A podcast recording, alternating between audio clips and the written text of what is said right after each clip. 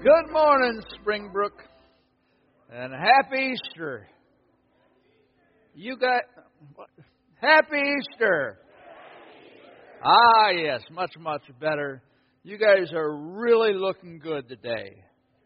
I didn't know some of you could clean up that well. Some of you didn't know I had a suit. Yes, I do. Oh, it's a great Easter morning. My family's here, my three boys, and our two wives, and just so happy to be together as a church family. Imagine with me that Jesus Christ lived in our time period. Let's say that he was born in Bethlehem in 1985, and we have just learned about him in the last several years as he started his ministry throughout Israel, and he's on the news a lot. We're seeing pictures of miracles, videos. We're seeing amazing teaching, people being healed. He really is a worldwide phenomenon. And we're kind of tracking with him. And then last Sunday, it was reported on the news that he announced that he was the Messiah to the Israelites. And that created a lot of stir and excitement. But then we heard that they were going to crucify him. And everybody was kind of stunned by that. What is going on? And so we watched the crucifixion on whatever screen we might have, a tablet or phone or TV. And it was wall-to-wall coverage. And they showed him being brought back to the tomb. And the stone being rolled in front of it, and the Roman guard, and everybody's going, what is going on here? But then we wake up today, and we hear that the tomb is empty. Nobody's in the tomb. Jesus is God. Did somebody steal the body? No, there are some women who actually saw Jesus. Wow! Now, the reason I illustrate in that way is because the resurrection did happen. There are 15 different references to it. Some found in Scripture. I mean, Jesus was all over the place after the resurrection. He was with his disciples, having breakfast with them. And he was walking with the two men on the road to Emmaus, and he talked to 500 people in that day. And I tell you what, news like that traveled fast. And within a short period of time, the whole Roman Empire knew that Jesus Christ had come back from the dead. And that's what we're talking about today. It happened, and there are wonderful things that come from being able to look at the ramifications of what Jesus Christ did. So first of all, let's ask, what does the resurrection prove? Well, the first thing is Jesus, who he claimed to be. Jesus is who he claimed to be. John 11:25, Jesus said to her, that's Martha, I am the resurrection and the life. Whoever believes in me, though he die, yet shall he live. Jesus was always making these outrageous statements. I'm just not a perfectionist. I'm perfect, which he was. I am God himself. I have the power over death. A lot of religions, what they'll do with Jesus is they want to get some credibility, so they put Jesus in the mix as one of their prophets. Or, oh, he's just a good moral teacher. A good moral teacher, but hey, if he was a good moral teacher and he claimed to be God, either he was that or he was the biggest liar that ever lived. And he's deceived millions of people throughout the years. That's the only option you have. And people try to say, oh, Jesus, he's just a nice guy. No. Everyone has to make a decision in this lifetime about who Jesus Christ was, because it will determine your eternity.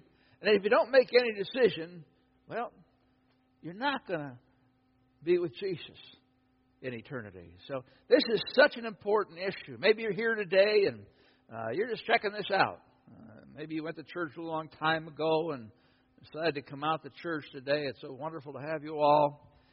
And you're kind of wondering, I need to find out more about this. I need to explore it. Well, we can start in John 14:6. Jesus said to him, I am the way and the truth and the life. No one comes to the Father except through me. Now, that is one of the most hated verses in Scripture.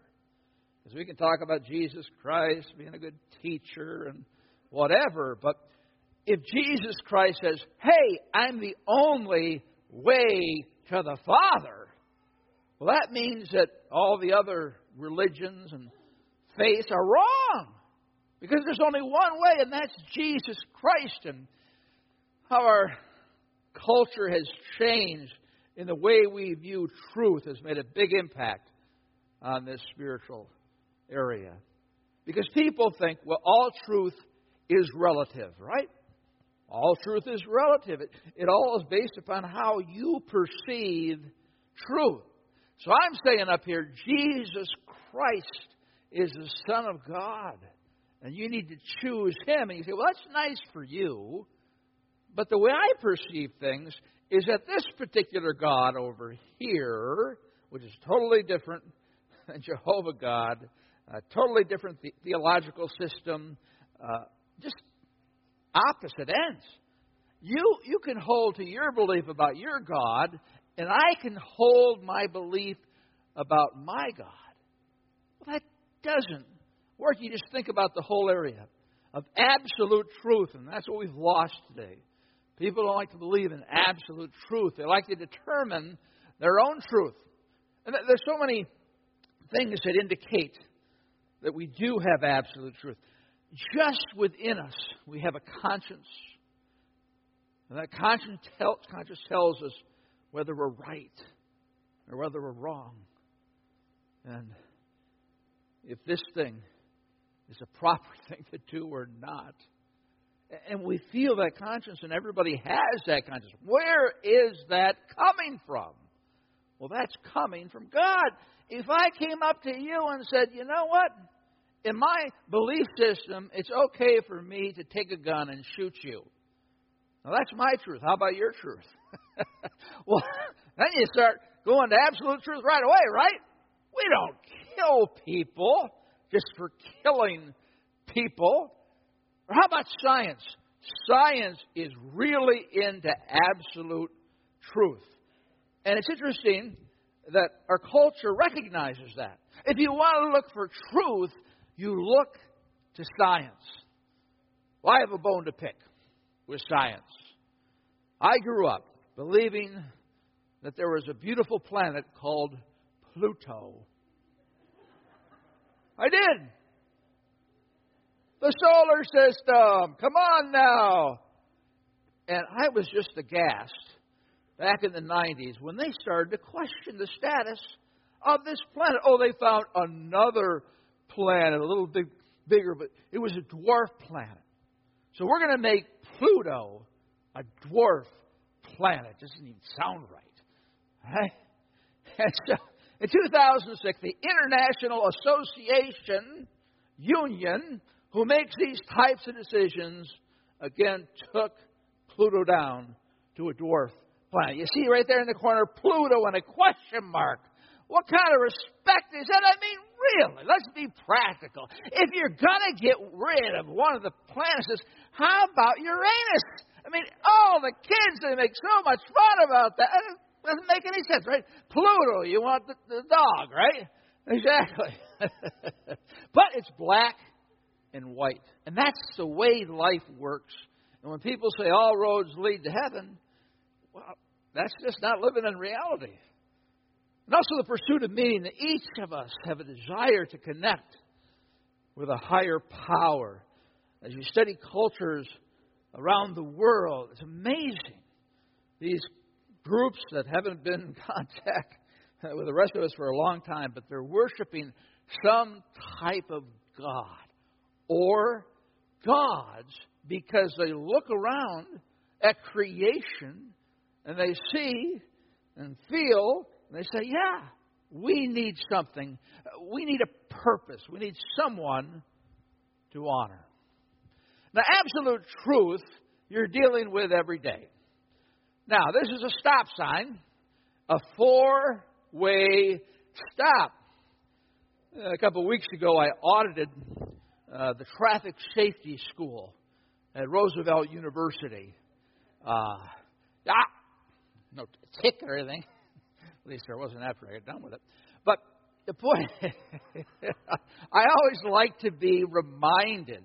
And always the question comes up in those classes, not that I've been to many of them. It comes up, well, what if 4 people stop at the same time? What do you do then? You can't go to the right with that type of situation. What are you going to do? And there is no answer to that question. What I saw on the website, they said, do not be the aggressive driver. Hold back for what you're doing. I like this. Really? You got to stop. That's absolute truth. If you go out there and you're driving and you're thinking that that stop sign, which means to you go faster, oh, you're going to have some problems, aren't you? And everybody agrees. Yeah, why didn't that idiot stop? That wasn't a stop. You know, he didn't roll back, whatever. No. Stop signs, I believe, are the same around the world. That word stop never means go, does it? You see, that's the world we live in, of absolute truth. This whole idea of relative truth is very misleading to many people. So what is the resurrection of Jesus Christ proof? Jesus is who he claimed to be. The second thing is Jesus has the power he claimed to have. Look in Matthew 28, Jesus talking to the disciples. And Jesus came and said to them, all authority in heaven and on earth has been given to me. Wow. Only God could say that, right? I control the whole world. I have authority over the whole world.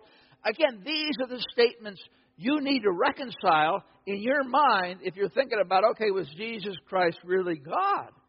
He made these statements, so if he wasn't God, obviously he's a liar.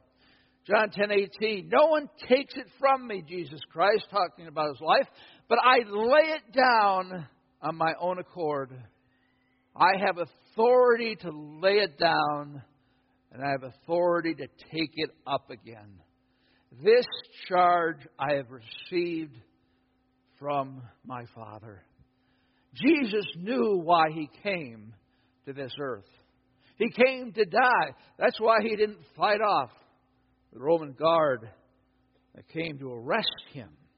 Now, he could have gotten out of it at any point. Could have called down the angels, and he would have been out of that very, very painful situation. But he stayed with it, because he was obeying the Father, and because he has this tremendous love for us. And he wanted to make a way for us to have that relationship with the Father. So, the resurrection proves that Jesus is who he claimed to be. Jesus has the power he claimed to have. He came back, right? And Jesus will do what he promised to do. Now, what did he promise to do? Mark 10:34, talking to his disciples. And they will mock him and spit on him and flog him and kill him. And after 3 days, he will rise. He's talking about himself. He's saying, yeah, they're going to kill me and then I'm going to come back from the grave. He mentioned it several times to the disciples, and they couldn't understand that. They couldn't fathom that. It didn't fit into their plan. But he said, this is going to happen. And the fact that it happened proves what? Proves that he is God. Because he said, I mean, who else is going to make that claim, right? They're going to kill me on a cross, and then 3 days later, I'm coming back. Can you imagine if you were working that day with the crucifixion and you help put Jesus Christ to death. And then 4 days later, you see him talking to a bunch of people. That's funny, isn't it? Wait a second. That guy was dead. I buried him. I'm losing my mind. Right? If you saw that type of thing. But the angel said to the women who had come to the tomb, "Do not be afraid, for I know that you seek Jesus who was crucified." He did what he said. He came back to life. He is not here, for he is risen. As he said, come see the place where he lay. The resurrection is so important because it proves that Jesus Christ was God himself. It proves that Jesus Christ has the power to transform your life and my life. It proves that he will do what he promised. And that's amazing. So, that's what the resurrection proves. Now, let's look at it from a personal light. Why is the resurrection so important to me? Why should I even be concerned about it? Oh.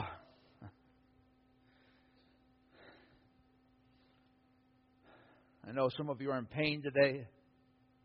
Life is not working out in the way that you wanted it to. The marriage failed. The career didn't work, whatever. And there's a lot of things in your life where you know you've made mistakes. You know you've sinned against God. You did something that was not in line with what God had for you to live the best life. Well, the great news is that God will forgive you of those sins. This is a young woman. She writes, "I'm 31 years old and divorced. Though I fought the divorce bitterly, I feel bad. I have no hope for my future. Often I go home and cry, but there's no one holding me when I cry. Nobody cares. Nothing changes, and I continue to fail. I feel as if I'm going to have to sit out the rest of my life in the penalty box." Maybe you feel like that today. Feel like, well, I really kind of messed things up here. I don't know. Where do I go? Where do I have hope? I used to have a hope that life would go well for me, and it hasn't. My friends, I've got great news for you. Because with Jesus Christ, you can start a new chapter in your life. I don't care how messy your life is. That's what God specializes in. And he can come in and transform your heart and your attitudes and your behavior. And you can experience freedom like you never imagined. And I know that because I'm a Christ follower, and I know a lot of Christ followers. And they've told me, this is unbelievable. People should know about this. And, of course, that's why we're here today. Colossians 2:13. "And you who were dead in your trespasses," Paul's writing here to the people of Colossae, "and the uncircumcision of your flesh, God made alive together with him, having forgiven us all our trespasses, by canceling the record of debt that stood against us with its legal demands. This he set aside, nailing it to the cross." What if you got a phone call from someone who knows you, and they're very wealthy, and they said, "I just want to help you out. So I'm going to pay off all of your loans. I'm going to pay off your credit cards. I'm going to pay off your cars. I'm going to pay off your house. And then on top of that, I'm giving you $500,000 to get started in a new way of living." How many would say, amen? Amen. I don't want to say amen. I don't know about you guys. If you don't want to take the deal, right?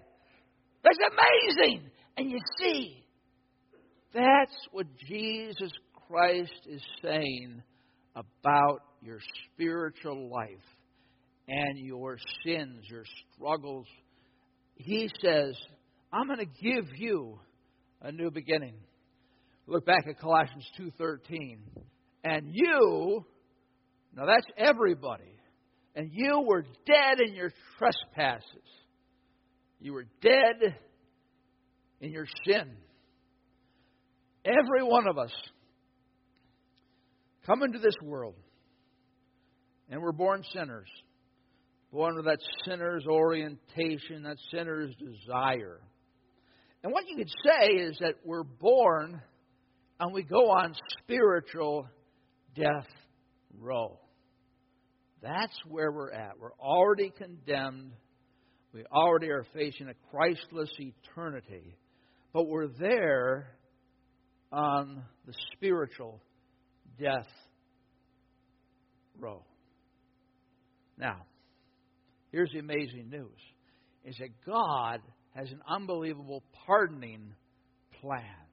Right? You know, this governor calls, you know, they're going to stay the execution, that type of thing.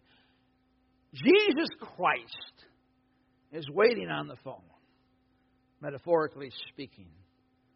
Because again, we need His healing, righteous forgiveness in order to be born again spiritually, in order to have a relationship with Him. And He wants to take care of us. He wants to make us alive spiritually. He wants us to be forgiven by canceling the record of debt that stood against us with its legal demands.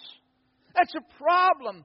We're born sinners, and God is a holy and a just God. Now, because He is holy and perfect in every way, He has, again, these laws. And we've broken the laws, so what's the legal demand? Of course, that we experience spiritual death. But God came in and He loved us so much, that He said, okay, you know, I'm going to send my Son to die on your behalf. He sent Himself, right? Because nobody else could do it. Nobody else could be our substitute. It had to be someone who was fully God and fully man and that lived a perfect life. Now that's a person who could take our sins upon Him, and on that afternoon of the crucifixion, all of those sins, past, present, and future, for everyone that ever lived was laid upon Jesus Christ. The burden, the man who knew no sin, became sin for us. I will never understand how much He suffered there, with God turning back, not being able to look at Him. But that's what He was doing. He was, again, doing this for us so we would no longer have to pay the penalty, because He's paying the penalty right at that point. And all we have to do is accept it, and we can become holy and righteous as God sees us. Now, still, we're struggling with sin, but God forgives all of our sins, past, present, and future. And I love this. By canceling the record of debt that stood against us with its legal demands, His justice. This He set aside, nailing it to the cross. Isn't that beautiful? All of our sin, all of our guilt, all of our frustrations, He nailed it to the cross. He set it aside. He took care of it for us. He's giving us the pardon. If we'll just pick up the phone. If we'll just say, yes, Jesus, I believe You paid the penalty. I believe that I can do nothing for my salvation. And it's only You that I have to respond to. Romans 8:1, oh, what a beautiful verse. There is therefore now no condemnation for those who are in Christ Jesus. Let's say that together. There is therefore now no condemnation for those who are in Christ Jesus. That's one of the most exciting verses in Scripture, isn't it? Because are you feeling condemned in any way? Are you feeling like, oh, I've really, God's not even interested in me. I've done so many things. Oh, yes, He does. He wants to have a relationship with you. And you can experience a life where you have no guilt because your sins have been forgiven. Obviously, if you sin, you're going to forget. You're going to feel guilty, but when you come to the Father and say, hey, I confess my sin, then you don't have to be guilty. It just sounds too good to be true, doesn't it? You know, some of you are thinking that. Too good to be true. The church that I grew up on said this and this. I do this and that and this and that. This is way too simple. And you know why you're saying it's too simple? Because you're prideful. That's the main reason most people don't come to Christ. I've got to earn something. I've got to do it myself. Because, I mean, if we go with Jesus' way, anybody can get into heaven. Yeah, that's right. And I'm not special anymore. Yeah, that's right. What doesn't feel good? Well, I tell you what. Once you connect with Jesus Christ and the love starts to flow through your life, His power starts to flow in your life. As you read God's Word and you understand with new eyes because you become a Christ follower, wow, the world makes sense now. It was in total confusion before, but it makes sense. So why does resurrection matter? My past can be forgiven, and my present problems can be managed. Now, this is talking, Paul's writing here about the power of God that's available to us. And what is the immeasurable greatness of His power toward us who believe? According to the working of His great might, that He worked in Christ when He raised Him from the dead and seated Him at the right hand in the heavenly places. God wants to give you resurrection power. I mean, whoa, what kind of power was unleashed to bring Jesus Christ back from the dead? That's the same power according to His power. Oh, mercy, He has all kinds of power. So when you step into a relationship with God, when you become His follower, this is access for you. And life is tough, and it doesn't mean if you become a Christ follower, all your problems are going to go away. No, Christ said you're always going to have trouble when you're in this world. But when you're a Christ follower, number one, you understand why you're suffering. You understand what the rationale is. There are answers to your deepest questions. He's there. And the way I like to view it is that His grace flows in to your life.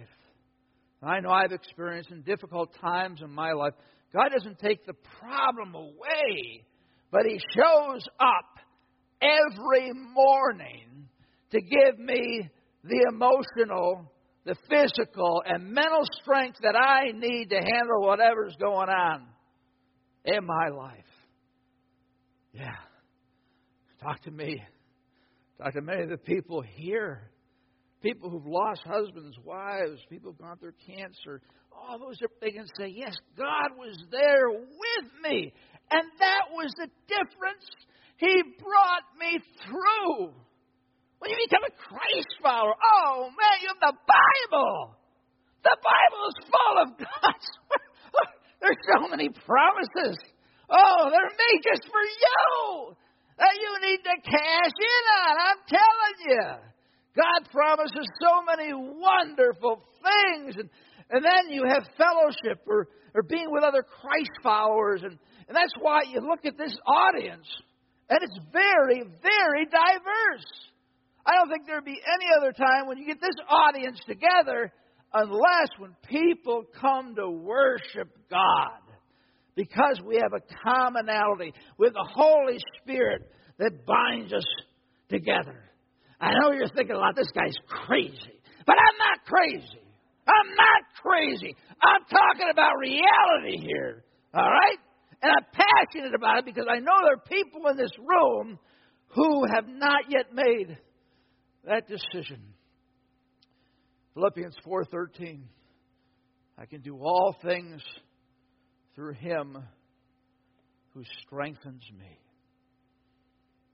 Whatever's going on in your life, He can strengthen you in that. And it'll continue to be available to you at any time. So let His power and love flow through. So what does resurrection mean to me? My past can be forgiven. My present problems can be managed. And my future can be sure. I want you to do something. When you have your Easter dinner today, everybody's going to talk and just say, hey, what do you think about death? What'd you say? What do you think about death? What's going to happen after we die? People would freak out, right? Oh, what happened to you? Nobody wants to talk about death. We want to pretend it isn't there, and we live in denial of it, but it's going to happen. The death rate still is at 100%. Different children responding to death. When you die, they put you in a box and bury you in the ground because you don't look too good. Amen. Doctors help you so you won't die until you pay their bill. Is there any truth in that? I'm going to keep you alive. You keep on paying. When you die, you don't have to do your homework in heaven unless your teacher is there too. That's the worst thing, to show up in heaven and there's your teacher. This is a good place. A good doctor can help you so you won't die. A bad doctor sends you to heaven. Strange thought. Well, there's some essentials to heaven. One thing I want to say about heaven. Heaven is fantastic. And I know you're thinking, I don't even have a voice to sing. I do all day, sing the choir, play the harp. Oh, what's it going on? Oh, no, that's not it, friends. Oh, this is Earth 1.0. God created a great earth here with many things to enjoy. If He's been working 2,000 years on it, the next heaven, don't you think it's going to be so much better? It is. We're going to have responsibilities. Hopefully we'll eat. I think there's proof for that. And everything's new every day. What'd you have for lunch today? Oh, something new. Every day in heaven, it's a new day. It gets better and better and better. How can that be? Because God is making it happen. God is, again, treating you the way you should. But again, to heaven, you need to be perfect. That's a problem. So, we have different plans. Let's look at this. Ways people try to get into heaven. This is a performance plan that a lot of people choose. Salvation by sincerity. Hey, I can believe in whatever I want, and it will come true. You're going to be sincere as you want and really get yourself into a mess. Salvation by service. All right, well, I've been helping these people. I've been serving at the church. No, that's not going to do it. That's still good works trap. Salvation by heritage. I grew up in a Christian family. There was even a pastor who was my uncle. So therefore, I get in because of my name. No, you don't.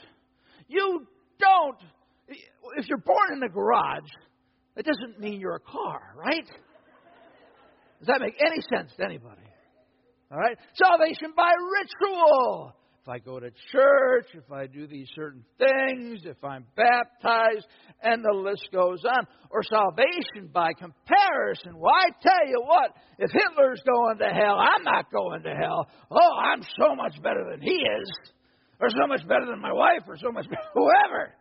I'm better. And I'm lying to myself, but I'm better. And so I should get in. Ask people, if you died tonight, would you go to heaven? And the saddest answer I hear is, I hope so. I hope so. What do you mean you hope so? Well, I don't know if I've been good enough. Man, you got to realize that you do not earn your relationship with God. He offers to you it for free. Ephesians 2:8-9. For by grace you have been saved through faith, and this is not your own doing. It is the gift of God, not as a result of works, so that no one can boast. I can say, hey, you know, been to years of school about the Bible, and been a pastor. God could care less. He accepts people and their sinful position. I mean, how much effort did you put into becoming who you are? I mean, you think about your mom and dad, they came up with the idea, right? Your dad was very interested in the beginning part of the process. But then the mother took over. Oh, what your mother did for you, the pain. The pain. She had morning sickness probably, right? Backaches, bloated, just like in having a kid in August when it was the hottest ever. Your mom did that for you. So say thank you to your mom if she's here today, right now. Say thank you, Mother. Boys, thank Lori there for what she went through for you. Amazing. And sometimes moms remind you of that. Right? No doubt. And I tell you what, friends, you did nothing. You were squeezed out into the world. You did nothing to come into this world, and you do nothing to become a Christ follower, but to believe in the grace of Jesus Christ and that He can forgive your sin and He can bring you alive spiritually. 1 Peter 1:3, blessed be the God and Father of our Lord Jesus Christ. According to His great mercy, He has caused us to be born again to a living hope through the resurrection of Jesus Christ from the dead. We are to be born again, to start a new life. I'd like us to watch a video of Brett Filer, who Christ transformed his life 4 years ago, and let's see how his life was revolutionized. Hi, my name is Brett. I've been coming to Springbrook for around 4 years now, and I was asked if I could tell you my story. I guess it started when I was a child. I didn't have any real religion in my life, or God wasn't really a part of my life. My family was a troubled family. My father was violent. He would assault my mother, and physically and verbally. And they got separated and divorced when I was 16 years old, and I left home at that time. You know, I was pretty much in control of my life, at least I thought I was. And I did everything how I wanted to do it. Nothing else really mattered. I kind of went the path I decided to go. I ended up being arrested, and I paid some penalties. And my life was heading in a downward spiral. That led me through my teenage years and young adulthood. And then I decided I was going to try to straighten out my life, and it changed course a little bit, and I got married in 1984 and have 3 children. But I was still the same person. I lived my life my own way. I lived it according to my own rules, and I thought I was setting my own destiny. I thought I had a good life, but I was always missing something. Then for some unforeseen reason, I had this calling. I mean, I can't tell you what it was. It was inside. I didn't know at the time it was God speaking to me. I had a couple of neighbors, Bill and Becky Atkinson. I called them up and asked them if I could speak to them, and they said yes, and they explained Christianity to me. They explained the gospel to me, and at the same time, they guided me through the Bible, and I started reading the Bible, and I couldn't put it down. I had this tattoo on my arm, and it was of the devil, and I had an urge to get it off of my arm. So I went to the tattoo shop, and I had this tattoo put on. At the bottom of it, there's a black spiraling hole, which was the turmoil of my life. The phoenix is rising out of there into a sunset, which was the promise of a new day. And to me, that was the gospel. I approached my family and I told them that I had made a faith commitment and I'm now a Christian. They laughed and said, "Dad, this thing's going to last about 2 to 3 weeks and you'll be moving on." Well, it lasted 4 years so far. That was 4 years ago. And in that 4 years, I have had the blessings of God, and He's shown me my path. He met me where I was. I didn't have to come to Him. He was there for me the whole time. All I had to do is listen and recognize Him. So my growth really started because of the church. I went down to a place called the Hope House. Those are for people that are coming out of jail or off the street. That really touched me in there, and that put me into the jail ministry, which I volunteered to do and serve up at the McHenry County Jail now. My parenting skills have changed. My thought process has changed. Yeah, you know what? I'm not perfect, and I still make mistakes with them, but I realize my mistakes. I look back at them, and I can correct them now. At my job, they don't even recognize me anymore compared to where I was 4 years ago. I have a group of people around me that are all now believers that I have led to Jesus.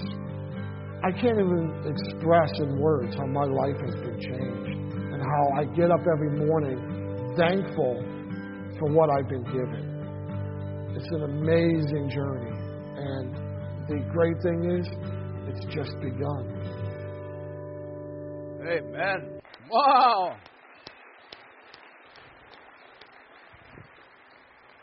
Isn't that exciting?